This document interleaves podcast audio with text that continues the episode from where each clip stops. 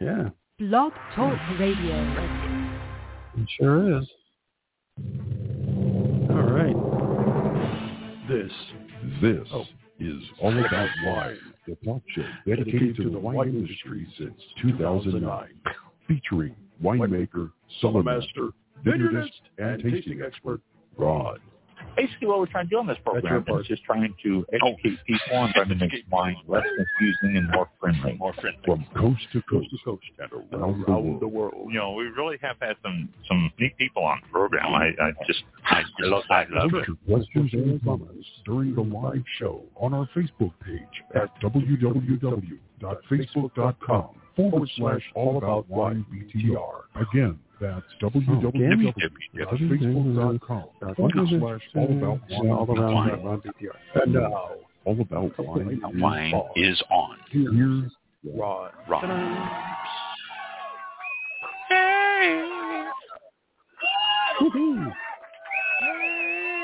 The one and only. Wow. We're here. We're here. Yeah.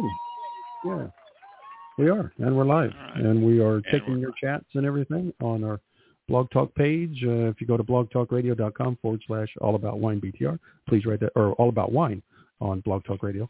Um, dot com. you can do that, or on our Facebook page or YouTube uh, stream channel thing, whatever. Just uh, just chat with us, and we and we got uh, a guest, so if you have any questions for him too, you can always do that. If you think Yep. of any questions you might like to ask for a guest. Our guest tonight is a repeat.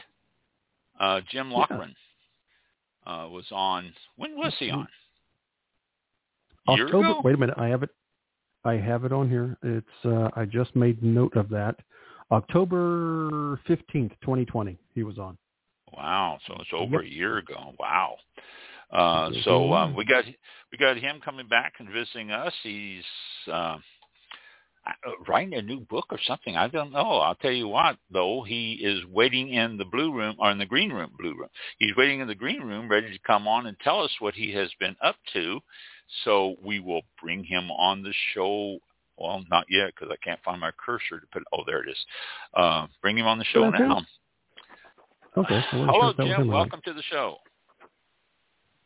Well, good evening, Ron. How are you? I'm doing really, really well. And yourself? I'm doing good, but I was a little annoyed. I thought I was going to be in the green room, and I ended up in the blue room. So Well, what you can you in, do, we, huh? we, we call it the green room. I mean, that's you know, it, it's the green room. But the the blue room is right before you step onto the show, so it's like a transition Ah, there. okay. Okay. Okay. I so- wondered why the I wondered why the why the uh, the wine wasn't as high a quality in one room as the other. So that's yeah, all. well, that's that's the thing. We we have to watch, you know, expenses. Uh, so budget. yeah, budget. Yeah, well, I know it's- bu- budgets and and accepting gifts and all that is yeah. Yeah, and so Well, uh, it's great you know, great to hear you. It sounds like you guys have been doing very well. Yeah, we have. Uh, we are, are still doing it every week and still hanging in there and uh, still getting listeners, and that's always great and fun and uh, good thing to do. So, and what have you been up to for the last year? We just looked it up. Mike, actually, I not we. Mike, give credit where credit is due. Uh, Mike just looked up and he said it was October fifteenth of last year was when you were on. So, Really? yeah. Well, I, was the would, last I didn't realize it was that long ago. No, no. Yeah. But, uh, huh. Well, I've Yeah. been I've been Yeah. pretty busy. I've been uh, writing. Uh, I'm trying my hand at something new. I don't know if I mentioned this I don't uh, recall. when I was on with you specifically, but I'm writing a wine focused mystery Hmm. thriller crime novel Oh wow! to keep myself off the streets and out of jail. You know, uh, you've got to have something to do. You got to have it. That's why we And- do week. They won't let me won't let me broadcast from jail. So, yeah. so I've been having a great deal of fun with that. There's a lot of uh, there's a lot of wine in it. Uh, I have read a couple other works in this genre, if I can call it that, um, which have not been particularly thrilling or exciting. So I'm hoping to, uh, you know, to turn that around a little bit. Uh, But it's quite a job, you know. I mean, it, it's a. I mean, I write a lot of fiction. I've always written a lot of fiction, but writing a mystery thriller kind of has its own set of rules and and uh, conventions that Mm-hmm. you really need to stick to. And it's been a very uh, excellent learning experience. Uh, so I'm I'm approaching the end, and hopefully we will uh, see that book uh, hit the shelves or the airwaves or whatever it's going to hit these days uh, sometime in the first half of 2022. Oh, excellent. So uh, uh, your your mystery, your wine mystery thriller. Who's your main character? You? No, no, no. I'm not that silly. Uh, my my main character is a I would say a wannabe sommelier. Ah, He's uh yeah, a guy who's very wine smart. Uh he has worked in uh in a restaurant as a Somm but had a kind of string of unfortunate uh incidents which uh caused him to kind of be bounced out the door Ooh. and he's got some personal problems uh, he's dealing with. And meanwhile, a series of pretty interesting, uh, in-your-face crimes uh, are taking place involving wine. Oh, Uh, yeah, so I mean, there's a the the the main antagonist is also a sommelier. oh, Uh, and the the secondary antagonist is simply your typical uh, wine swilling, uh, corrupt Russian oligarch. Oh, we're bringing the Russians in.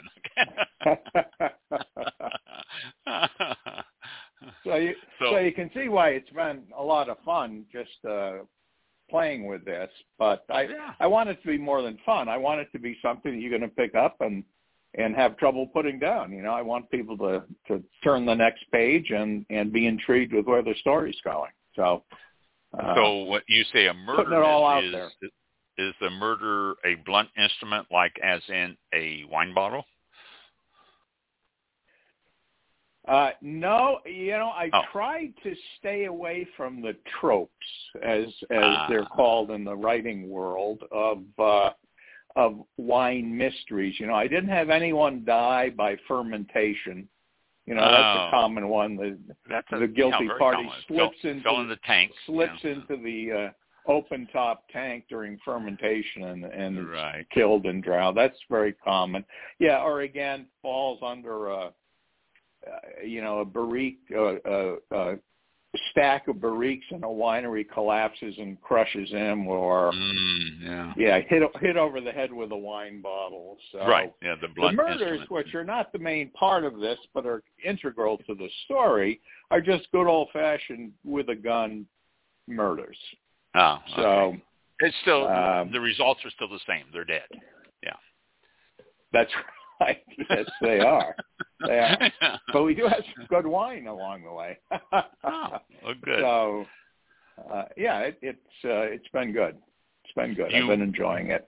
Do you mention wine? Uh, I mean, Oh, specifically, frequently. not just you know he opened up a bottle of a cab. He opened up a bottle of Yes. 1982 uh, Mouton Rothschild uh, Cabernet with aromas. I mean, did you do that, or did you just say you yeah. opened up Well, we we get in. Well, the the descriptor is kind of tied in. To, I don't want to give it away here now. You know, we'll no, get people. no. I'm, if we'll if I'm asking too much, then but, you I'll, uh, I'll back off. Yeah, yeah. No, no. Um, I mentioned, or there are a number of wines that are key to pushing the plot forward. Oh, So wow. they are specific wines. It's not just a bottle of red and a you know, a bottle of spritz. Uh, I mean, they are specific wines that are mentioned, uh, and I think that if you know uh, anything about wine at all, even if you don't, you'll realize once you start seeing what these wines are that uh, how this whole thing is feasible. Hmm. So well, that is intriguing. Hmm. You know, yeah, um, yeah. So is it is it a specific winery that you bring in, or is it uh, just wines no, no. Uh, it's it's the wines themselves Uh-huh. are uh, yeah the wines themselves are being uh, stolen. Oh, Uh, prestige Well, that- that- label by prestige label from very high end collections around the country. uh-huh. Well, that's that's very timely because of all the wine fraud and all the stuff that's going on, and I mean it's a continuous thing. We've talked about it on the program before. Of, uh, you know, prosecuting people who've done wine fraud and all of Oh, that sure. involved. Yeah. Yeah, so uh, that, Yeah, that's that- very timely. There's lot, well, there's a lot more fraud in the wine world than people realize. Yeah, I- and that's uh, I wanted to burst a, I wanted to burst a couple of bubbles. You know, I mean, the wine world can tend to hold its nose a little too high, so I always like to take an opportunity to kind of slap that down a bit. So It needs it. you know, in discussions of of Somms and restaurant etiquette and things like that, we'll get a little bit of that. But but it's not it's not. I mean, it's just a it, it's a good good mystery. It uh, Huh? and it How makes long? if you know wine, it'll make you thirsty. Oh, very good. So you read the novel Yeah. while you're drinking wine. Then that's that's the key. Well, now Ron, tell me honestly, you and Mike drink wine while you're doing most everything. Uh, I do, yeah, and and Mike tries to, Yeah. but then Yeah. he finishes it well, too if you fast. if and- you well, if you pay him a little more, see, he could buy more wine, and then yeah, there you go. That's just what I need to. Mike, I'm doubling your pay. Okay. All right. I want you to Yeah. blow it all on wine. Yeah, right. Hey, anytime, anytime. Wine- Winery gift certificate. Thank you. yeah, there you go. yeah. Yeah, Uh, that's it. it- Yeah, we're doubling your pay. It's coming in winery gift certificates. So That's it. Yeah. Uh, that's And, and don't Yeah, blow it no, on whiskey. Yeah, it has to be wine. Yeah. No. that's right. No. Yeah, yeah. what? Uh, how long is your book? Boy, uh, I don't know. In standard kind of trade paperback size, probably three hundred and forty pages, something like that. Oh, good size then. Good size. Uh, yeah, how many chapters? Yeah. Yep. You got broken down in chapters? How many Uh, chapters? there, there are probably 60 or more. Chapters? Uh, one thing that I, yes. Yep. Wow. Now, but here's the thing. If you look at what people are reading these days, whether it's literary fiction or uh, genre fiction or just about any other kind of fiction, the chapters have gotten very, very short oh, really? because people have no attention span anymore. That's and true. or this is the one the intellectuals like to use. You know, you remember? Yes, I was reading the articles. You remember that? Mhm. Uh, what they like to say is, well, uh, you know, I'm commuting to work on the train, and uh, Uh-huh. so I've only got 40, 45 minutes or so to read at a time, and I hate to pull into the station and have to go to work when I'm right in the middle of a big chapter. there you go. So right. the style in, in the world of writing right now is very short chapters. So these chapters are probably ranging anywhere from some as short as four or five pages. Oh, Uh, so yeah, so uh, you know, it's just Yeah. it's just the way the world reads these days. You know, people That's- don't open a book and read a 25, 30 page chapter anymore. you're absolutely right. And they don't. It, it, with anything. I mean, like I've had people contact me about this show here, and they say I love to listen to this while I'm jogging because the hour is just perfect time you know, I put on my uh, headset and I go out jog, and the hour is just perfect for my jog. And yeah, you're Excellent. right. People uh, people are not into long time consuming things. They're just you know they want that. Uh, they want to be able to set it down and not have to worry about right. They, they, they want it in manageable bites. You know, right. they want it to fit in into a very busy schedule. They yeah. still want to do it, but they just aren't willing to devote two or three hours to it, whatever it may it, be. And that's very true. I, I find that well in, in myself also. I you know I'll sit down and dedicate a little bit of time to reading, but I something comes up and you don't always get the freedom of silence so you can read. So when you have that short little sure. things there, it makes it easier. Mm-hmm. And uh, mm-hmm. I, yeah, yep. definitely understand that. Um, how well, long? it's the new world. Even if, go ahead. No, I just said how long have you been working on this novel? From well, you mentioned it a year ago, October, that you were right. looking at so doing. I, it, it was coalescing in my mind. Mm-hmm. Uh, so after a few more good bottles of wine, it began to actually spill out onto the computer, and uh, I started writing it. So I've, I've been writing it for a full year anyway, uh-huh. and I had written the entire thing, uh, and then wasn't completely happy with part of it, so I went back and rewrote that, and then I took a a little break and then went back with a real hard eye and said, no, no. Uh, and I had a great uh, editor take a look at it as well, and I well, told good. him just you know stab me in the heart, uh, you know say what you want to say, uh, because if if it's not fun and uh, enjoyable and at the same time intellectually challenging and worth reading, I don't want to put it out there. Very so uh, he's he's been excellent as well. So so I'm kind of uh, close to uh, close to wrapping it up. Very good. What's the title? Close to wrapping it up. Yeah. Uh, sommelier. Oh, simple. Yeah, but yeah. with all the sommelier. the American sommeliers and all the all the problems with that going on lately, is is that going to uh, uh, no, you know, to... it, it isn't. Except I'll tell you, kind of as as an interesting aside. Uh, originally, and I'm, I'm, geez, I'm telling you all the inside secrets here. How do you manage to do that, Ron? Are you an interviewer or something? How does this work? Ah, not me. I just like didn't, to talk. I, I didn't read the instruction book before I got on tonight. All right.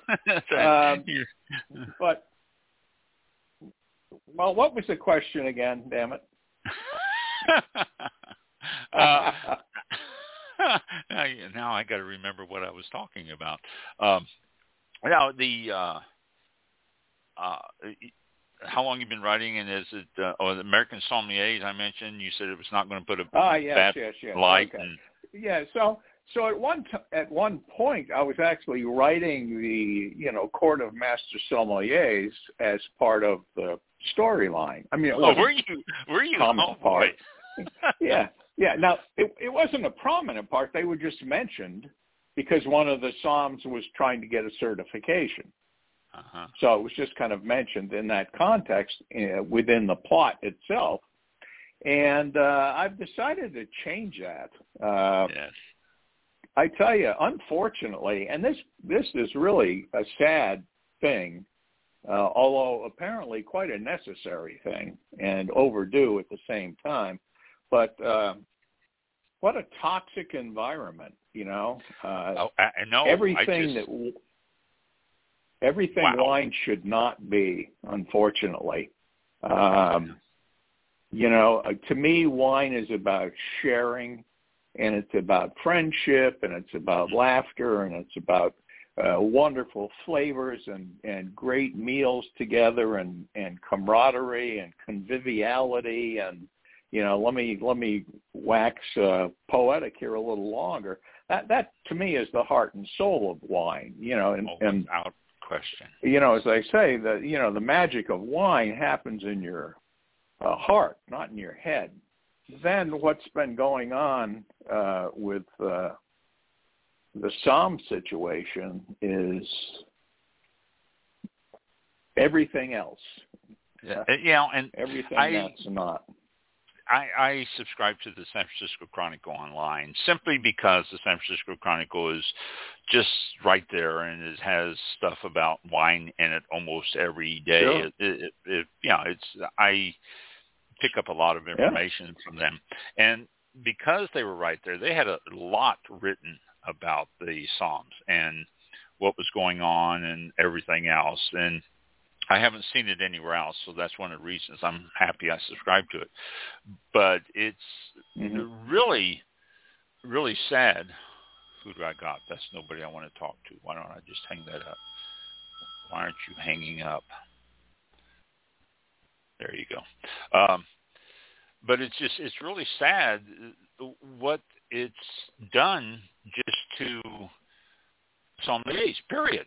I mean, it's not people oh, don't sure. just look at that one group. Uh, they are just it's. Oh, let's see. It's, it's like Florida. Florida has a hurricane up in the Panhandle. Then the attitude is that we are all blowing down to the ground and don't come and visit us until we repair everything. Sure. And right. and that's yeah. the same yeah. thing with this sommelier thing that yeah. you know they read that and they think, oh, it's, all it's, Somms are jerks. You know. Yeah, it, it's it's affected everybody, I think, in the uh, certainly within the community of Somms, but in the restaurant community uh, larger. Unfortunately, the restaurant community has been dealing with its with other issues here in the last uh, couple of years. So, oh, uh, in a way, maybe that's good. You know, uh, these these Somms have been out of the picture because everyone in the restaurant world's been out of the picture thanks to yeah. uh, thanks to COVID. So who knows? Maybe the timing there's timing on any such thing as this uh, is such that it will do less damage, and then we'll just start seeing a whole new crop of sommeliers come on the scene, and we're seeing that quite a bit already, which is wonderful. We are. Uh, yeah, I, I agree. Yeah, I mean, I mean, I mean, it's really great. There, there are, you know, it's it's almost it's putting the fun into it, uh, which is one of the great things with some of these these fun young sommeliers. You know, you you and I were raised in the era when there couldn't have been anyone more sour or dour uh, in the or intimidating in the restaurant world than the old Euro sommelier yeah, who wore no, the uh, the tastevin on a chain around his neck right. and look right. looked down his nose at you regardless of what you ordered. And God and forbid the, you should and the bow actually tie. ask a know. question. Yeah, Yeah. yeah. And the- and the, the bow the tie, little yeah. tuxedo jacket cinched up too tight and Yeah, and yeah. um so now i mean you you see well i went in the other not the other day it was a few months ago but i went into this restaurant and uh the Somm was this wonderful vivacious and i don't mean that in a negative way at all but just lively jazzed up lady who was probably no more than 24 or 25 wild Great. spiked hair, you know, Oh, wow. uh, crazy spiked hair and big, big crazy glasses. And I mean, she was terrific. And I think that uh, people like that are bringing fun back into the world of wine. You know, we don't have to look like, uh, you know, we're, we're old again, not to beat up on anyone, we don't have to look like we're old school teachers, you know. right. Uh, right. we can we can be people like you, and and and we just happen to love wine, and we love to share uh, our knowledge about wine. And uh, what do you have to eat anyway? And uh, da da da. What kind of stuff do you normally like to drink? And you know, I mean, they're just they're, they're putting a lightness uh, back into the world of of uh, the sommelier. So. Uh, it needs you to be know, done. maybe uh, yeah, maybe what's happened with the court is uh, the work of Kali, the god Kali. Uh, I'm not sure if you're familiar with the god Kali, a Hindu Yes. goddess of I am, yeah. destruction, who who cleaned out the you know the rotten and the old so that the new could thrive and blossom. So and maybe that's what's happening. One, maybe one way we can look at them. Get get some of these these old ones out there. I, I you know, and you're right. That's funny. I, I was really laughing quite a bit when you were describing those old sommeliers because that's what I remember uh, first coming in contact with any sommeliers, and it was out in California many, many years ago. And it was like you were intimidated to approach them about anything. If you wanted to learn about wine or something, it was like, excuse right. me, sir, may I have a moment? You know, and, and it was, uh, uh, you know, it wasn't, they weren't approachable. I mean, you, that's a, always a good Boy, word not to at use all. about wine. You know, oh, this wine is very approachable. Mhm. Never the sommeliers back then. I mean, it was just uh, No, uh, no, So- they certainly weren't. They certainly weren't. And so, uh, so I think that's a, you know, I think if we look at it, take one step beyond mentioning the fact that that a certain group, a prestigious group of sommeliers have had some serious problems. Uh, but and that's a terrible thing. Uh, but the good part of it is that it's kind of uh, pushed them off the scene, off the stage, and allowed the entry of uh, some other just wonderful, uh, terrific young sommeliers. So, and, And- and you know what? Geez, it's a young person's game. I mean, let Yeah. let let the next generation have their have their go at it, man. You know, uh, Yeah, no do you more- no really beer want to be? Yeah, do you really want to be 55 or 60 on the restaurant floor? You know, until yeah. two o'clock in the morning every night. I mean, when does that get old? You know, at what point in your life you say, eh, not so much fun anymore, is yeah, fun. Yeah, I know. That, that's a good one. The, sad thing I think about this is um, uh, Masters of Sommelier, this whole thing, is the number of women that dropped out of the program and those who gave up their certifications and stuff like that. Because uh, I've seen women and their taste are so much more pronounced than most men. And, Mhm. and it's it? Mhm. really Mhm. saddens me to see women not continuing because of something like that because I'm sure that they can bring out stuff and talk about stuff that uh, a man will go, oh, oh, okay, and just sort of dismiss it. But Mhm. uh, so it, it's you know I think the main thing about all this is the fact that so many women have, like I say, gave up their certifications or have dropped out of the program and stuff. I mean, the article I was reading in the Chronicle, the San Francisco Chronicle, was mentioning the number of women that were not pursuing it anymore. And I thought, well, you know, Mhm. surely there are other programs that you can get into that. Well, the, yes, there are, and I, I think that a lot of those uh, a lot of those women have just taken a different path. They realize that you know that particular organization uh, just isn't uh, the one they want to be associated with. That it's uh, it's an archaic, uh, you know, attitude club. and relationship. Uh, yeah, definitely a boys' club in all the worst ways. right. Uh, but there are, you know, I mean, let's face it, sommelier is a job. It's a job description. You don't have to have a license to be a sommelier. That's you know, true. if you've been trained on premises, wonderful. If you've got a friend who's been teaching you wine, if you've been in the wine business, you don't need to have a pin from an organization saying, do you have the smarts to do that? That's you know true. and if you want a pin there are other organizations that have pins as well so Yes. you know there's no shortage of pins out there uh, if you look around but uh, And- and- you know many you of the really interesting wine people don't have any of those certifications and, I don't. I'll I'll be the first to admit I don't have any of those certifications because I do not test well. Yeah, I've always been very go. poor Mhm. testing, and you know those are a test. I mean, most of your certifications for your pen is a test, and I am Sure. horrible Sure. at testing. But you know, I have the knowledge. I've but yet you but yet you drink so well Yes, I do, but you know that I don't know if that requires any type of training. well, it's it, it well, but but that's the experience factor. Yeah. That's the factor ultimately probably tell, teaches you more. You know, how long have you been drinking this wine? What do you know about it? What do you know about the region where it came from? That's you know that's stuff that if you're interested, as you well know, uh, you that that information's all readily available if you want to grab it and and, and uh, immerse yourself in it. Uh, whether it's right. by traveling to wine regions yourself or by reading wine books or by taking wine courses uh, of various kinds, in person, online, whatever it may be. Uh, there's a lot of ways to learn about wine, but they all, in order to to really set the lesson, they all require that you taste it, that you right. drink it, that you know what you're talking about. You know, so if you're good and at that, you got half the battle. You got half the battle covered.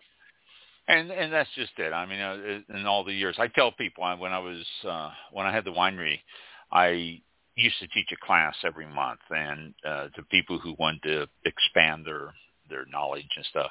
And one of the things I used to emphasize a lot was when you taste wine, make notes. Always make notes. Mm-hmm. It gives you something to refer to. It gives you a basis, and yeah. that yeah. way you always Great know. advice. Yeah, it gives you a chance to say, I think I've had this wine. You look at your notes, and with computers now, you can set up your own little program and just pull up whatever sure. you want and say, oh, I've had this before. I love this, or ooh, I wasn't real thrilled with this, but this is a new year. Maybe this mm-hmm. will be better. And you know, take notes. It is sure. so important. Uh, well, hell, you can do it now on your cell phone. You know, you get an app to do to take notes, and and uh, you know, I think that there are. You're so right on when you talk about that because, to me, the importance of taking notes is that it forces you to pay attention. Mm-hmm. You know, it's yeah. real easy to drink a glass of something and just enjoy it and not really give it any mind in particular. And that's when you come back, you know, a week or 10 days later and you say, God, what was that wine we had? It was really good. I really liked it. I, I don't remember the name, but uh, I don't, uh, no, I'm not sure what the bottle looked like, but uh, exactly. it was really good. Do you remember what that was? No, you know, I don't so remember. If yeah. But if you're taking notes on wines, you know, and and it doesn't have to be some big highfalutin note taking. It can it can be as as simple as as you want to make it, you know. But it can be, gee, you know, delicious, uh, fruity, uh, had a lot of tannins, but they work well, and I like it.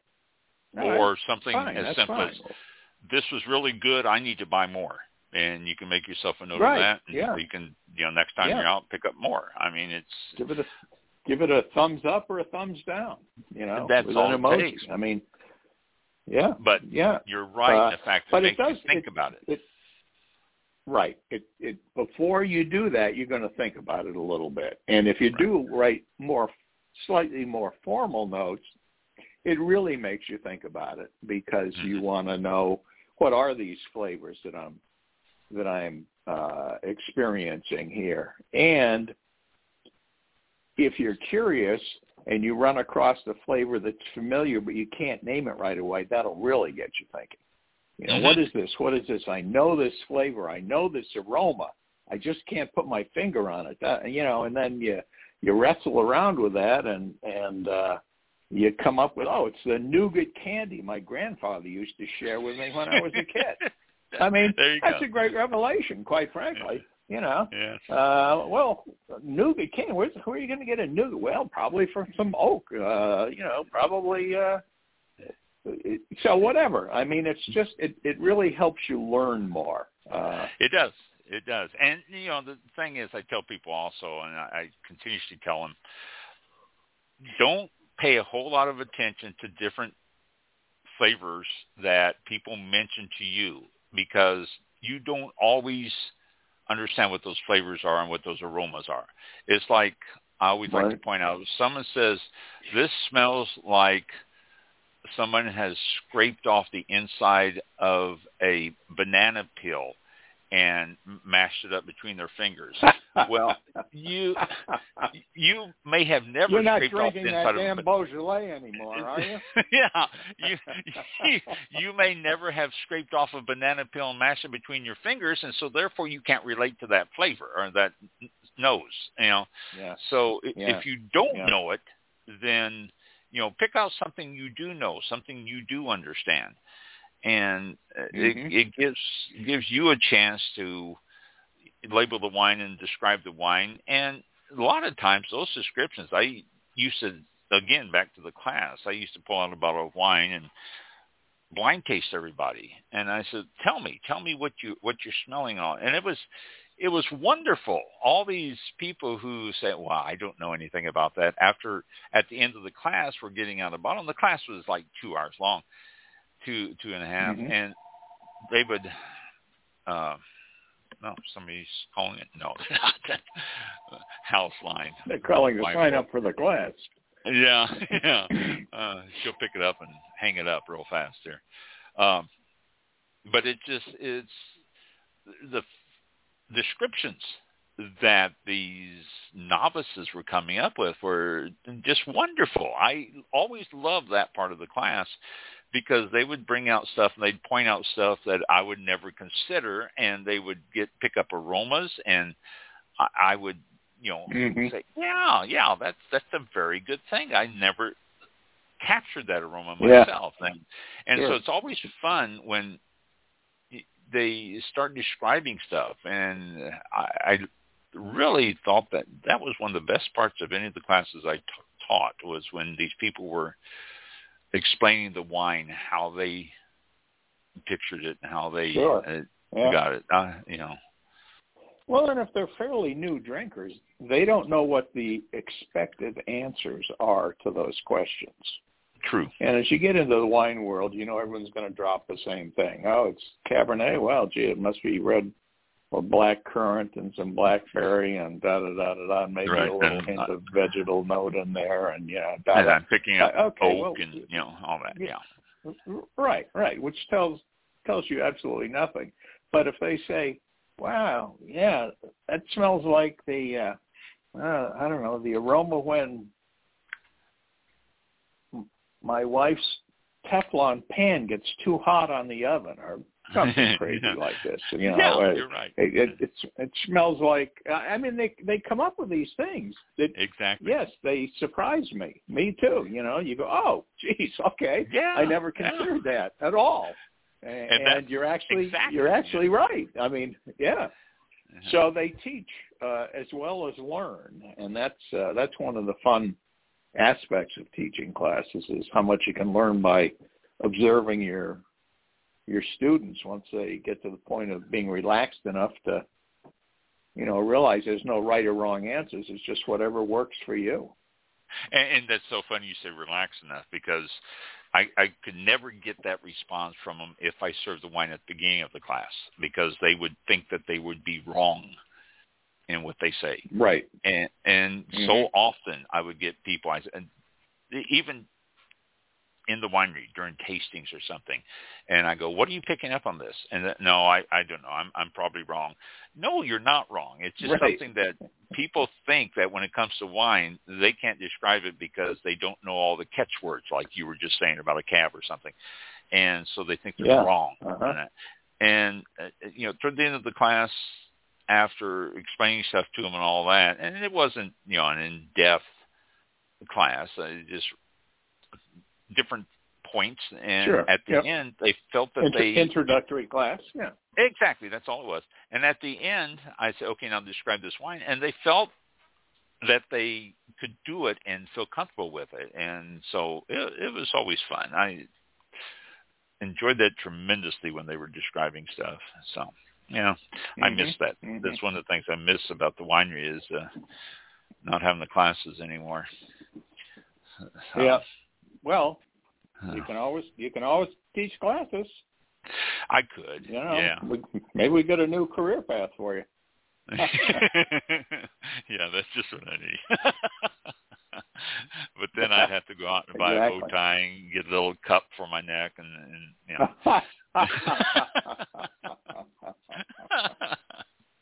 oh my! So what have you been drinking lately? Anything interesting? No, no well, yeah, uh, quite a bit of different things. I've stay with a lot of reds, but we pulled out some whites, and actually, uh, my wife and I picked up a bottle of sake about a month ago, and we opened that up, and we have been tasting and drinking a bottle of sake, which has been fascinating. I not have mm-hmm. been a sake drinker in my life, and we were at a tasting, and they uh, had sake, and so we bought a bottle of sake, and my wife's and actually it was right before COVID hit. We were at this tasting, we bought a bottle, and a couple of weeks ago, my wife said, "We need to drink this sake," and I said, "Okay." So we opened it up, started drinking, and I was fascinated by all the flavor profiles and everything that the sake was bringing out. It was so yeah, different. it's pretty amazing the beverage. Yeah. Yeah. Yeah, yeah. So yeah, so I, different. I, I know I know next to nothing about sake. Although at, at one point in time I studied it a little bit so that I could at least tell you what the the major differences were uh, mm-hmm. theoretically in in manufacture and, and style. Uh, but at the time, it, it was uh, very fascinating uh, in that sake is a really complicated drink. Very, or I shouldn't say complicated. I should say complex. There's complex, a wonderful yeah, complexity to it. Yeah, yeah, it, it really is. Uh, it, it's quite interesting, and uh, so that's always fun. I like, you know, I think that's another great lesson uh, to pass on to your listeners, uh, and that is to try and be open to new experiences in the wine and beverage world. You know, it's easy to get into that rut of always drinking Merlot or always drinking Chardonnay or whatever your always drink is. And, uh, you know, we all fall into that a little bit because it's familiar and it's comfortable. And most people like to have things that are familiar and comfortable. Especially but, uh, during these you times. Step out of your, Oh, sure. Absolutely. It's reassuring, yeah. But if you step out of your comfort zone a little bit, just in terms of, of what you're trying, you know, next time you go to the you go to the let's say if you shop at a at a grocery store uh, for wine, and of course we know grocery stores have in some cases pretty terrific selections these days. Surprisingly, uh, some do. You know, yeah, look on a different shelf.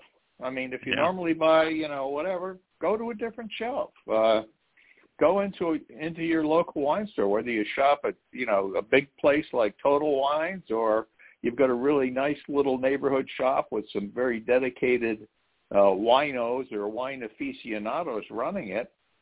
Just get in there and and try something that is new to you or that you've always heard about. Uh, uh, that you've never had a chance to try. Uh, you know, whether it doesn't matter what it is. It could, it's just the point is to expand your own experience. Again, we talked about drinking. We're kind of coming back around full circle.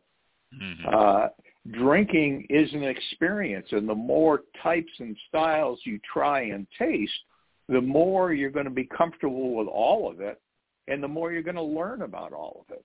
But you know, have you had a wine from Lebanon? Well, go find one. Have you had a wine from Israel? Some pretty good stuff being made. How about Brazil or Peru or Mexico?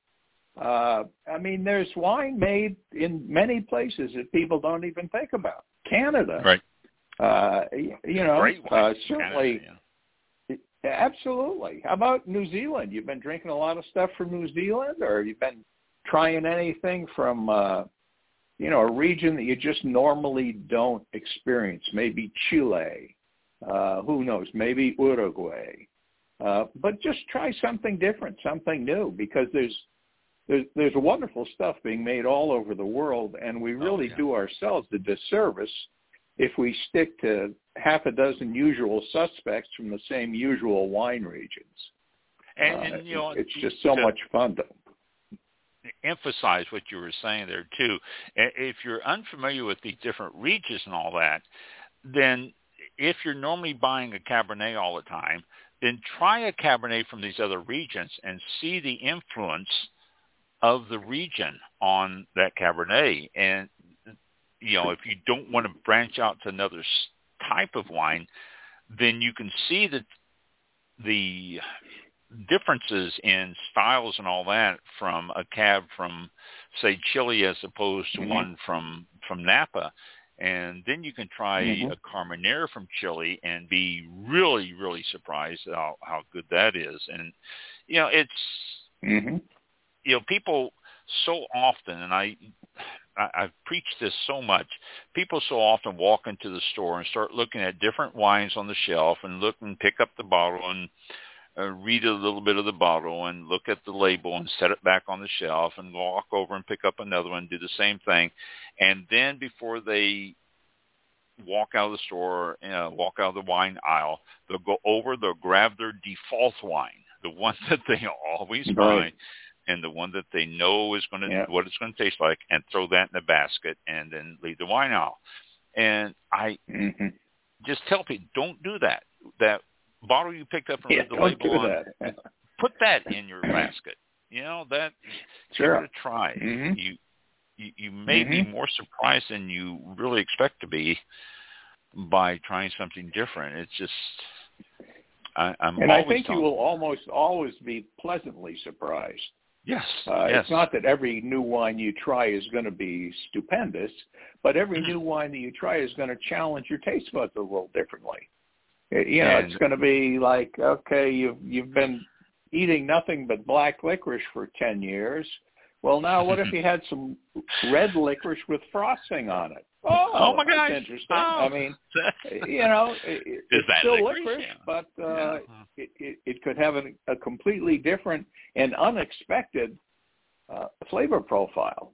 So it, Right. it's um, it's kind of fun. We did an interesting thing in Thanksgiving.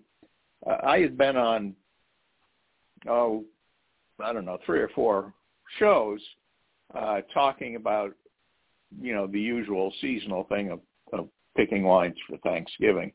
right. Uh, and people stress too much about that, but nonetheless. Yeah, Thanksgiving do. is a, is a great is is a great opportunity because the meal is uh, such a melange of of things. You know, yes, you've got I was just thinking that. earthy flavors and you've got sweet flavors and you've got sour flavors and you've got you know gravy and turkey and Brussels Ham, sprouts and goose. peas and ham and glazed carrots and Mm-hmm. string beans with crumpled up onion rings on them or you know whatever it is it's a very all sorts it's of a very, uh, yeah it, it, it's really a great opportunity to get some wines out and play with them. So you know i've been talking a lot about oh, you know this and that and, and so forth as, as you might imagine so the uh the day before Thanksgiving, my wife asked me, "Well, what are we going to have for Thanksgiving?" Now, it was, th- this year was a very quiet year because we have friends who can't travel or won't travel right now and so forth. Mhm. Uh, so we ended up just having a, a quiet, wonderful meal together. She's she's a pretty terrific cook, and we had a wonderful meal together. And what we pulled out, the only wine we put on the table, because there were just two of us. I mean, normally if we'd had a at least two or three other people there, I would have pulled out two or three more bottles. I'd love to, you know, put a whole series of things on the table. Put up, uh, you know, a white and two or three reds, maybe a big rich red, uh, you know, and, and, That's with a lighter, more supple red and things like that. You know, I like to, yeah, just let people try them. Pour yourself a glass and see how you like that with the food. But Mhm. what we ended up going with was a Kisi, K-I-S-I, from the Republic of Georgia. Oh, And this, yeah, terrific. This is a wine that is made as wine has been made in Georgia for we know at least eight thousand years. Wow. Uh, in a in a terracotta, a big terracotta vessel buried in the ground. Wow. And uh, Kisi is, is a white grape, but Mm. because they throw in the skins and the stems, it acquires its wonderful amber color. And of course, Georgia is the home, the real as well as spiritual home of amber wine, which we sometimes butcher and call orange wine. Orange wine, yeah. Uh, Orange wine's that- a that's- common that's, that's term now, yeah. Right. That- Now that that's where it all comes from, and that's where it all started. Uh, but it was so interesting because uh, obviously, with all those skin skins and stems, you get a, a tremendous dose of polyphenols that you're not normally going to get in a white wine. In a white or So, rosé, you know, yeah, yeah. Yeah, absolutely. Uh, so it's very it's very interesting to take a sip of this and get uh, whacked with some really big tannins. I mean, that's Really? just kind of it, it's it's counterintuitive. Um, but the flavors and the aromas are wonderful. Uh, it, it ends up smelling uh, like forest floor, like dried leaves, like a walk through the forest. Wow. Uh, the fruity aspect of it is more like apricots and uh, maybe cooked apples and things like that. So it's it's that that savory side of fruit rather than that bright fruity fruity side of fruit. And uh, it just is such a wonderful accompaniment to, as I say, you know, the, those Brussels sprouts or turkey and gravy, you know, whatever it is. It's Right. a different pairing experience than your mouth is probably used to. But I'm so glad we uh, selected that bottle because it was just a fabulous experience to have. Huh. And it added another dimension to the meal. And it was just because we chose not to have something that we normally would drink. Right. Yeah. I that's Yeah. you know bringing that up. That's that's a good. And I'm definitely going to go out and see if I can't find it. K I Z I. You say? Uh, the grape is K-I-S-I. S Kisi. I. S-I. K-I-S-I. Yep. And uh, Uh, if you're if you're on the hunt for Georgian wine, uh, what you want to find is something that is made in Qvevri, which is spelled Q-V-E-V-R-I. And that's Okay. the big terracotta vessel sunken into the ground. Oh, very good. I, I will yeah. definitely. So I will definitely look at for that. I, that, that sounds interesting. yeah, Um, yeah. Yeah. we had Yeah. it, it- most of the people on uh, my family, actually, is my my wife's side of the family. Most of them are not wine drinkers. I am, and I try to Mhm. introduce them to different ones and all that. And I always bring a sweet wine because everyone yeah, tends to gravitate Yep. toward the sweet, and so I always bring a sweet wine. And, and this year, I uh, this year I brought a Gewürztraminer, and uh, it uh, a little bit sweeter style Gewürztraminer, and everyone, oh, this is good. But it's not as sweet as I like. I said, okay, we'll add a pack of sugar to it for you. But, but, but uh, you know, it was it, Yeah. something different. But then my wife and I had uh had some turkey actually almost a complete another dinner the next day uh which was what a week ago tomorrow uh we had and opened up a bottle of Chilean Carmenere I love Nice. Carmenere and yeah, with the- yeah, yeah. the ham and the turkey that we warmed up with it, Mhm. and then all the other the fixins as they call them. Um, all that Carmenere Yeah. just balanced so well, and uh, Mhm. I, I uh, uh, that is actually I, I would love to say that's my go-to wine, but I never have enough of it uh, on hand to go to it as much as I want. Yeah, yeah, yeah. Yeah. And you can't always find the good stuff. Uh, No. Not that the bad stuff is bad. It's just that there is, you know, there are quality tiers, and uh, you know, you know, I mean, for for your folks listening, I mean, Carmenere is not an expensive wine necessarily. No, you can buy a really. wonderful bottle in in the teens. Uh, yes, yes. You know, you you don't have to you don't have to be putting out forty or fifty dollars for a bottle of wine there at all. No. And uh, yeah, it it's it's lovely. It, it's very nice stuff. Um, for those who have never tried it, I, I would probably describe it as saying that it's it's kind of like a lean uh, a lean Merlot with a little bit more personality than Merlot has. Yeah, a little bit. In fact, they used to. Yeah, a little pepperiness and a little uh, a little uh, savory element to it. Yes.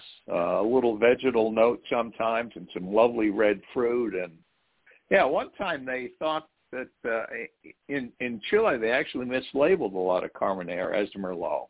They, they weren't really yeah. sure what what the heck it was, and I guess they did some uh, uh, some genetic studies back no early like 2004 or five. It was early Something 2000s. Yeah. Was it around then? Yeah. It when they the uh, discovered exactly what it was. Yeah. one one of the things that really was surprising them all the time is that the Carmenere would mature and be ready to pick like two weeks before the Merlot, and they was always wondering why half the Merlot was Yeah. ready so soon and the other half wasn't.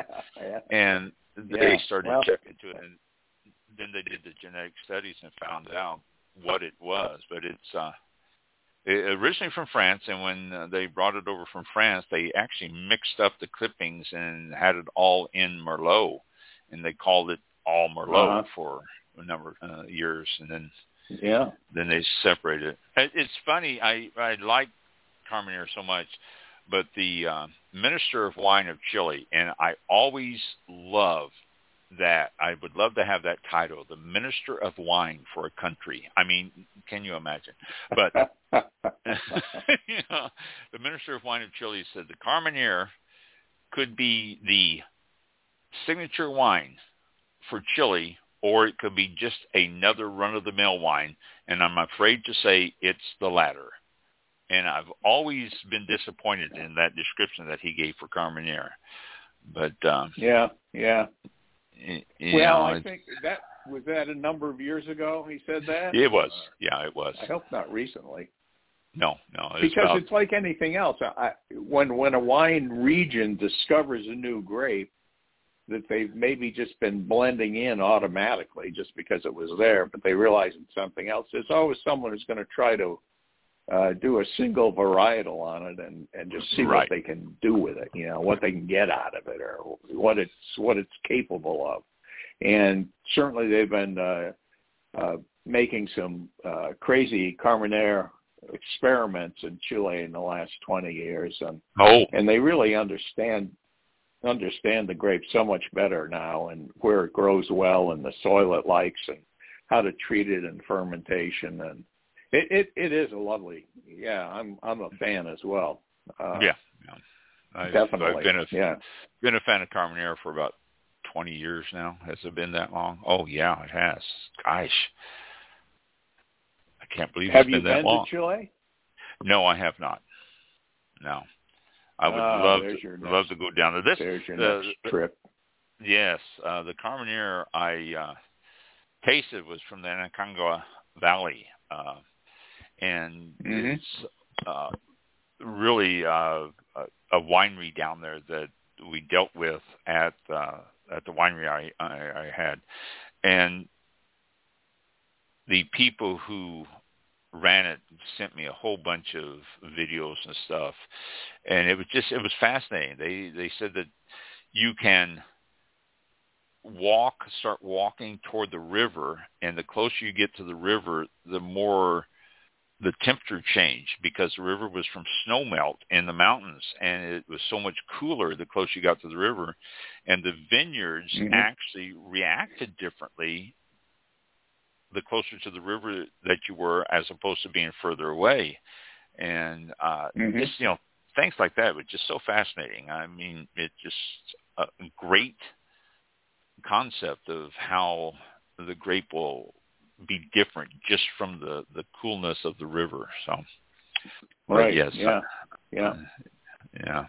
No, yeah, that is it, not. A, it's a pretty pretty terrific wine region. I mean, all of Chile Yeah. is actually. all of Chile but, uh, is. Yeah, it's just but, fascinating. yeah. yeah. the central region now. Yeah, now they're getting down pretty far south. Uh, both in yeah. Chile and Argentina, they're planting down in Patagonia now, and Are they really really? Doing some heard that. cool climate things. Oh yeah, yeah, they're Oh, doing some wow. crazy stuff. Uh, you know, trying Pinots, but they're also doing some real cool climate Syrahs and things like that. Hmm. Uh, yeah, it's uh, pretty pretty nice. We we were Yeah. fortunate enough to go to Chile a few years back, and uh, what we did was, uh, yeah, we flew to Santiago hmm uh, from Miami, and pretty straight shot. Right. Um, and then we uh, spent, oh, I don't know, about 10 days in Chile, uh, visiting various wine regions and, and so forth and, and wineries, and it was really terrific.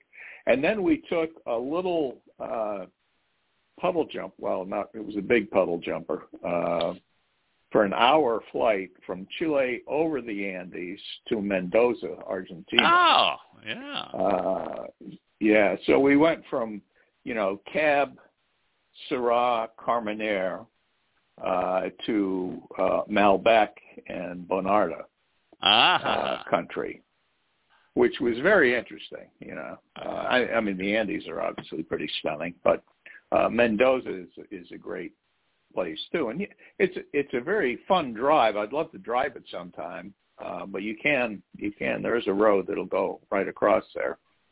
Um, to- over the Andes? yes, yep. Is there? I didn't yeah, know that. There's a Oh, road wow. could, yeah, yeah, yeah.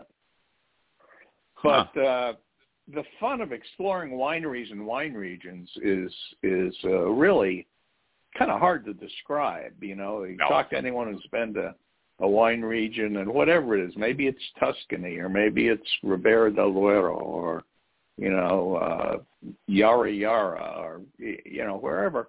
It's just so interesting because wineries, thank goodness, uh, tend to be in beautiful places Yes. and uh, it, gives Well, it gives you a chance to visit some wonderful places and to speak with really, for the most part, very open, friendly people who share a common interest with you. So wine wine people are the most open friendly people i mean this show i have interviewed so many people over the years and mhm. there's there's been one interview that i did i was talking to a young man who was who um i want to say he was the vineyardist or the work in, work in the back. I can't remember his title and all that. And I got him on the Right. show. And most everyone, I'll sit there and I'll start talking to. I'll ask a question, and they'll take it and they'll run with it, and they'll talk, you know, details and all that. This young man was just the opposite. I said, "So, uh, how long you been at the winery? Ten years. How did you the start? one word guy, huh? Yeah, oh yeah. How did you start? I applied and they hired me. And it was Oh my. that's the way it was all the way through. And it was just like, oh my gosh, you know, it's okay if you talk more here. It's it's just fine. But otherwise, I've always people are open. They're they're friendly. They like talking about their wines. They like talking about their wineries.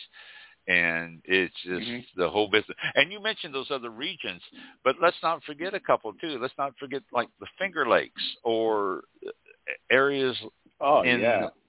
throughout Absolutely. throughout the sure. country. I mean, the the, the uh, yeah. escarpment Grand in Mesa Canada. in Colorado or yeah, yeah, I mean, and, uh, you know, go up to you know, Texas, Michigan. You know, there's and, there's some wonderful Rhone varietals being grown Oh. in Texas right now. yeah, the hill country. You know, they have- uh, Oh, and they've what's very interesting is the wine the wine evolution in Texas has been terrific in that oh, when they came in as a lot of wine regions in the US do new ones, they want to be little napas. So they plant Chardonnay and and Cabernet Sauvignon. Right. Well, you know, Texas isn't really the best terroir for Chardonnay and Cabernet Sauvignon. It took them a few years to figure that out, but now they're they're focusing much more on uh, Rhone varietals. right. You know, Syrah, Grenache, um, uh, Cinsault, things like that. and and they're making some really nice stuff. Go, you know, Fredericksburg and that area, uh, about an hour outside of uh, Austin. Uh, terrific wine region. Terrific wine region. Uh, and they are so a, so good. And the sad thing is they don't make enough, so most of it never makes it out of Texas. If yeah, you want right. to yeah. try any of the Texan wines, you really have to go to Texas because they sell mm-hmm. everything there, and very few of the cases of wine make it outside to be sold anywhere else. Yeah, and you're right. It, it, it, yeah, in fact, really the last time I was there, I, I ended up grabbing a few bottles at at a wine store in the airport on my way out because yeah. I realized I had I had tried some really good stuff and I just wasn't going to find it anywhere. That's right. So you, you know that was and, kind of the last it, grab. Yeah. And the sad thing is that happens a lot of places though, like like Virginia. Virginia's making some Yeah. beautiful wines Yeah. right now, and you can't find them Yes, anywhere are. because everyone that they make they sell to Virginians and or people who come across the border and Michigan, Minnesota, uh, Yeah. Michigan and Minnesota. Those are Mhm. some Mhm. wonderful cold weather wines, and you can't find them anywhere because they don't make enough to Yeah. distribute around the country, which is really sad. I mean, that's. I, I wish Well, we had. but that I think that's part of the lesson for your listeners too, is that there's some really terrific wine being made all over the United States, as you mentioned. You know, Michigan, Virginia, uh, uh, I mean, Texas, Colorado, Uh, Ohio, Missouri. Yeah. I mean, the first AVA in the United States was in Missouri. I mean, Missouri. these places have some history and they're making some terrific stuff. But you're right, they don't make enough for it to get distributed anywhere outside their own region. So they're sucking up all the good juice and you're getting nothing.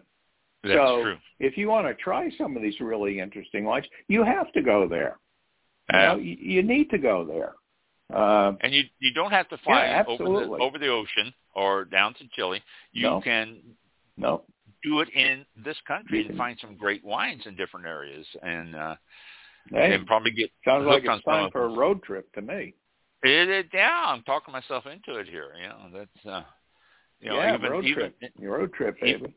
the road trip, you know, winery road trip. That's most of the time when my wife get out on the road and do stuff, it's to wineries. It's not it's not anything else.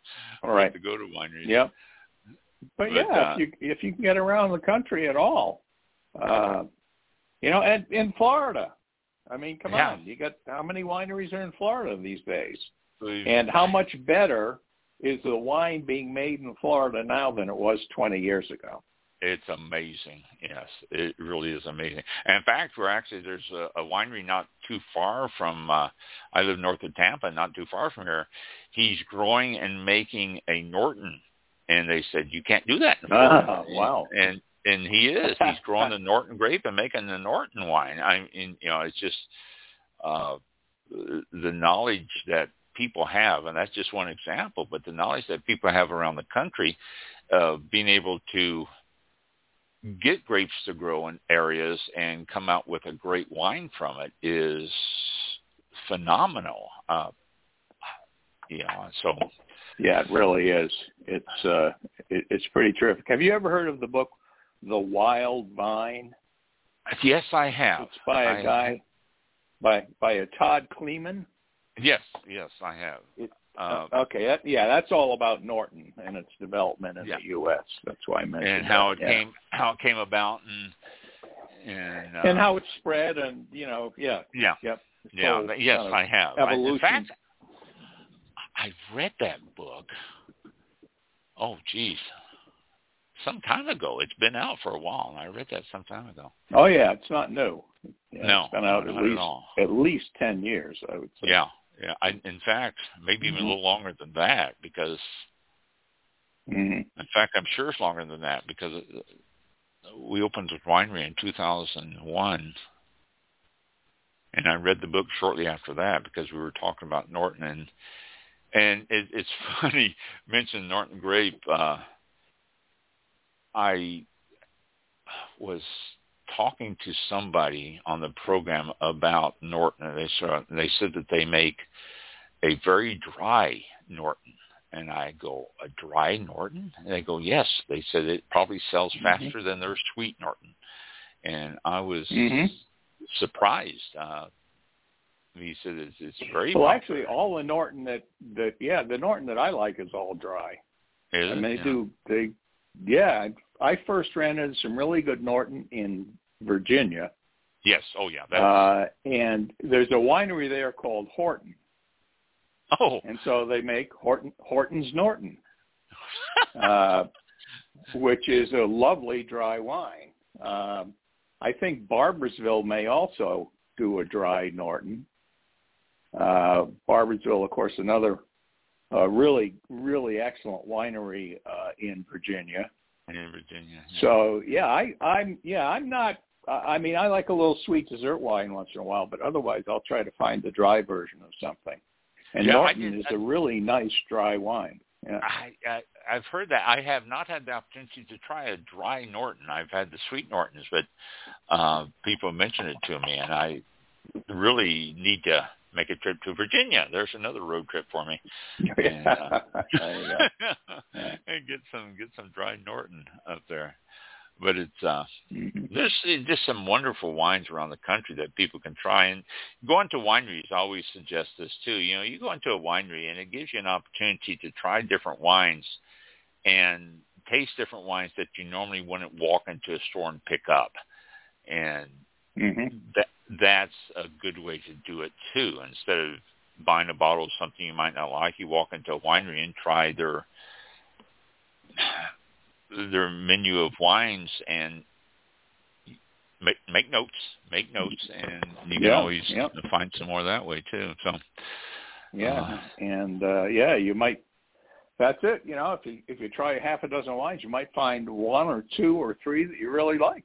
Take a few right. bottles uh, to go with you, or if if that's not feasible, have them ship them to you. I mean, Yeah, almost they- all wineries are happy to ship wine to you. So Oh yeah, everywhere now, everywhere. It's uh, so often. Mhm. I have to I have to tell you something uh, before uh, we go on here. I was talking to a filmmaker, and he made a film about the Douro region of Portugal, and he was Mhm. born there. And he is a filmmaker by trade. He came out with different little uh, short films, and he made a longer one.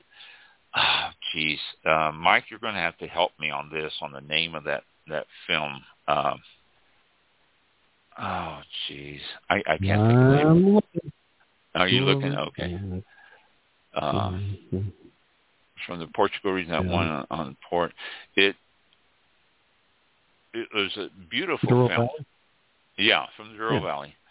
Um, it was a beautiful film. He concentrated on the people. It really wasn't a whole lot about wine, but it did show wine. It Mhm. showed the people picking the grapes and then uh, taking it and putting it into the barrels and doing different stuff. And that that was the key to it. He Right. was on the program, and we were talking, and he said it's just he was born and raised there and and he he was so enamored by the area obviously. But he told me something that took me aback. He said that they just discovered lithium in the area. And lithium really. is as you know the major component to mm-hmm. electronics all over the world. And he said that he's scared. He's scared because Yeah. lithium can give these people so much more money and with so much little work than struggling with vineyards and making the port and all that. And he told me that, and I was I was sad. I was sad that they found lithium in that area because that could ruin port as we know it. Just, well, it could. Yeah, it could. It could. I'm going to give know. you one little drop of hope, at least. you It's so I, I didn't know this about the Douro, uh, but you know that I'm currently in the great state of Maine, mhm. and w- within the last six months, they have discovered one of the largest known deposits of lithium in the state of Maine. Oh, really? Oh, yes. wow. Yes. Well, that's And good. Maybe they now, maybe they'll course- tear up Maine. Well, well, maybe they won't. Hopefully, they won't tear up anything. But uh, if if they can figure out how to mine it in a in a responsible manner, Mhm. uh, you know, it would it would perhaps provide an alternative that would make the lithium in the Douro less unique or less uh, desirable. I, I hope so because you know, So- as I understand now, lithium mining is just open strip mining. They just destroy a region. Getting Oh out well, that's not good. No, it right, isn't. well, And I'm. We we don't want them here either. Then. No, you don't. Yeah. You know, and I I understand that's how lithium is mined by open strip mines. So, uh, but I Yeah, heard yeah. that, and I just I wanted to share that with you. Of, of any place to find it in the Douro region of Portugal, Yeah, really. you know, I mean, Yeah. There, there's too much history. There's too much everything associated with port from that region to tear it up just because of lithium. So, so Well, Uh, maybe the, maybe you know the terrain is so extreme there. Uh, It is. The hillsides are so steep, and the river is so narrow and winding. Maybe just the logistics of mining there will dissuade them until some other deposit is found in an area that's wide open and unpopulated and easier and all that good stuff. better. Yeah. Yeah. I certainly Yeah. hope so. I certainly hope so. But he, he told me that at the end of at the end of the the show, he said, "Oh, by the way," and I thought, "Oh, that that really is sad. that really is sad." Yeah. So so when is Yeah. the book? Let's get back. When is the book coming out? When are you going to have a Well, release the date? book, as I say, the book. No, we don't have a date yet, but the book will be sometime in the first half of 2022, and uh, we'll certainly get in touch with you and let you know oh, okay. uh, when we're when we're there, because I think you'll get a. Uh, I think you'll get a kick out of it. I think you'll enjoy the book a lot. I will look forward uh, to it already. So in the meantime, you know, I'm I'm continuing to to uh, do uh, interviews, etc., and shill the other books, and and uh, you know, still getting a lot of pretty consistent uh, positive feedback on uh, on what what is out there in the market. So I'm going to have to live with that for a while. Well, we continuously promote the online red and white wine um, book, booklets that uh, you told me about. We promote those, Yeah. you know, two, three times it. a month, and uh, Uh-huh. you know, tell people about it. Uh, but the uh, your your new book here now is this going to be in print or is it going to be online or is it going to be No, it'll Uh, it'll it'll be just just like Fifty Ways. Uh, well, no, Fifty Ways to Love Wine More is only in print. Uh, no, the new book will be in print, and it will also be uh, at some point. I don't know if it will the first release, but it will certainly be an ebook as well. okay? How No- about no question? a, and, uh, and I'm thinking of an audio book. That's what I was just going to So- ask. What what about an Yeah. audiobook? Uh, you need Yeah. uh, you know uh, have someone someone read it. Uh, we had a guest on that wrote uh, Pinot Rocks, and uh, he had the great Mhm. fortune of having William Shatner uh, do his audio for him. So well, that works. yeah, really. Yeah, that works. Yeah. But, uh, yeah, Yeah. you know, a uh, books on tape is is always very popular for commuters and stuff like that too. So Yeah, it is. It is. And although we have fewer commuters these days, it still that's seems to uh, yeah, the yeah, the audiobook world uh you know is holding its own. Uh, I mean, it was growing kind of exponentially there for a while, and the growth has Right. slowed down, but it's still significant. Uh, a lot of people do like to listen, and these days it's not so much commuter. Well, it's still a lot of commuters, but folks that are just working at home. You know, maybe there you go. uh, and, and I mean not work, but they're at home. So Right. Uh, you know, my wife is at home and and decides that she wants to get into a cooking jag for the afternoon. Well, she'll put Mhm. something on and listen to it while she's cooking or, you know, prepping some food, something like that. Uh listen to something while I'm, you know, working out in the barn, being being uh you know, the uh Green Acres guy. Uh so and, and that's there's just plenty of time there's to listen.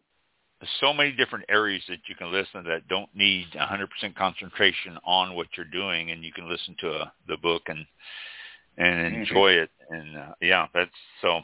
Yeah, that's it, you need to Yes. look at the the auto aspect of it.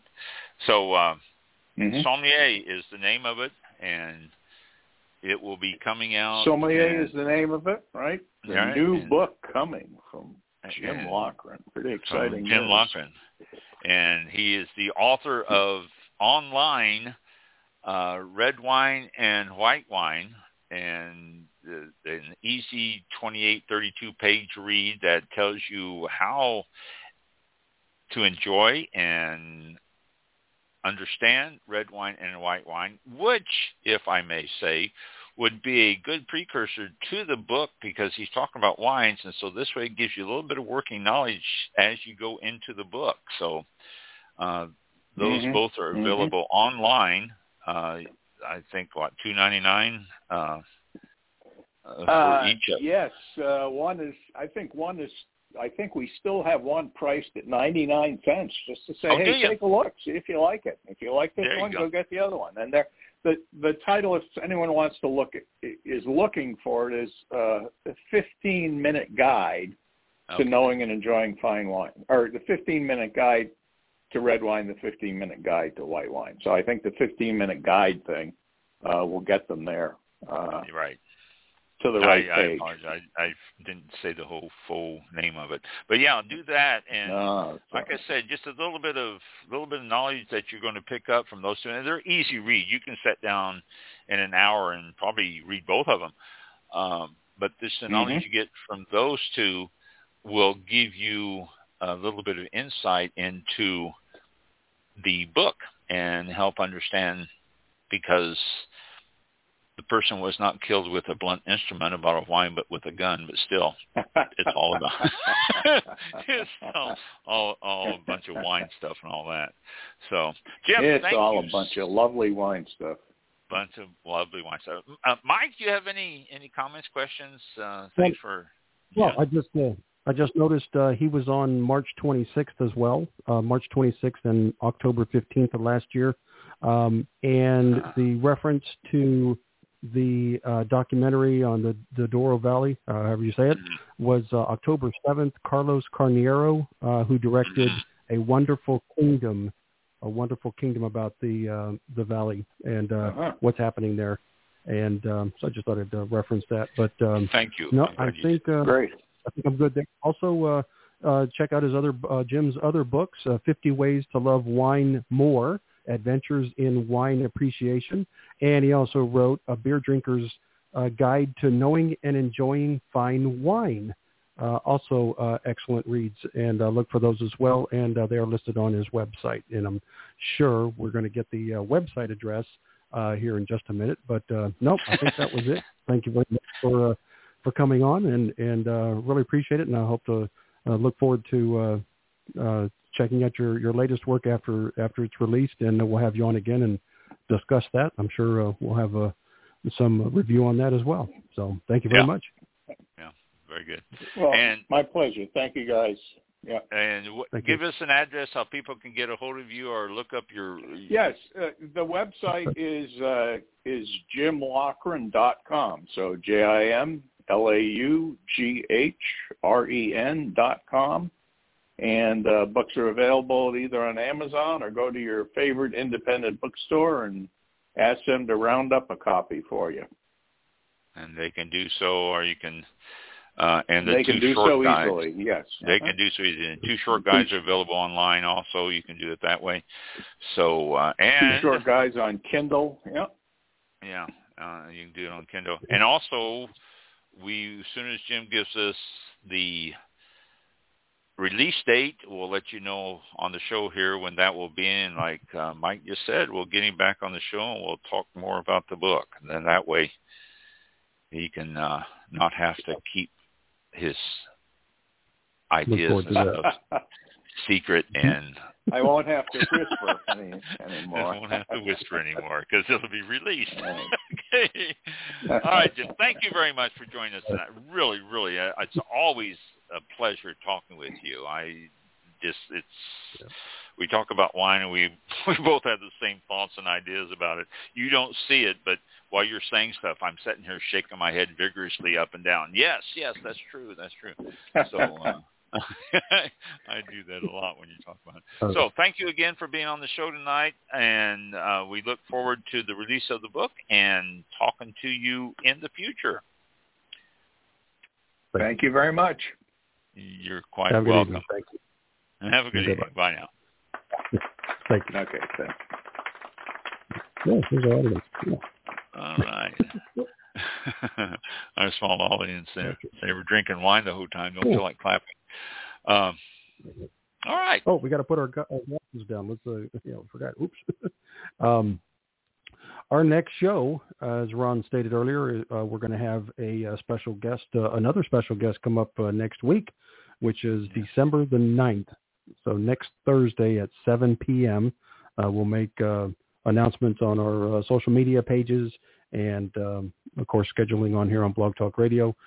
so look out for that. And We'll uh, Marie, fill you in on some more. Marie mm-hmm. Liberati will be on. That's who who's on. She's well known up in Canada. She does shows up there. She's interviewed people. She has. In fact, I was a guest on one of her podcasts uh, back uh, a couple of months ago. I can't remember exactly what day, but I was a guest on one of her podcasts. So she's going to be joining us next week. And so, like Mike said, he'll post information up uh, looking forward to talking with her though. She's a very, very knowledgeable one. So it should be should be fun. Yeah, we'll do that. And uh, for tonight, we'll close the show out, and uh, we'll see you all next week at uh, 7 p.m. Eastern Time right here on Blog Talk Radio, Facebook, and YouTube. Thanks again, and have a great week. And um, we'll see you then. Thanks for tuning in. Thanks for tuning in. Mm-hmm. This concludes tonight's broadcast of All About Wine with your host, Ron. For show information, links to All About Wine on Twitter and Facebook, or to be a guest on this show, visit the show website at www.allaboutwinebtr.com. Archived shows are available for download on iTunes or on our show page at blogtalkradio.com forward slash all about wine. Thank you for listening. Drink responsibly, and we'll see you next time on All About Wine. All About Wine. All right. Okay.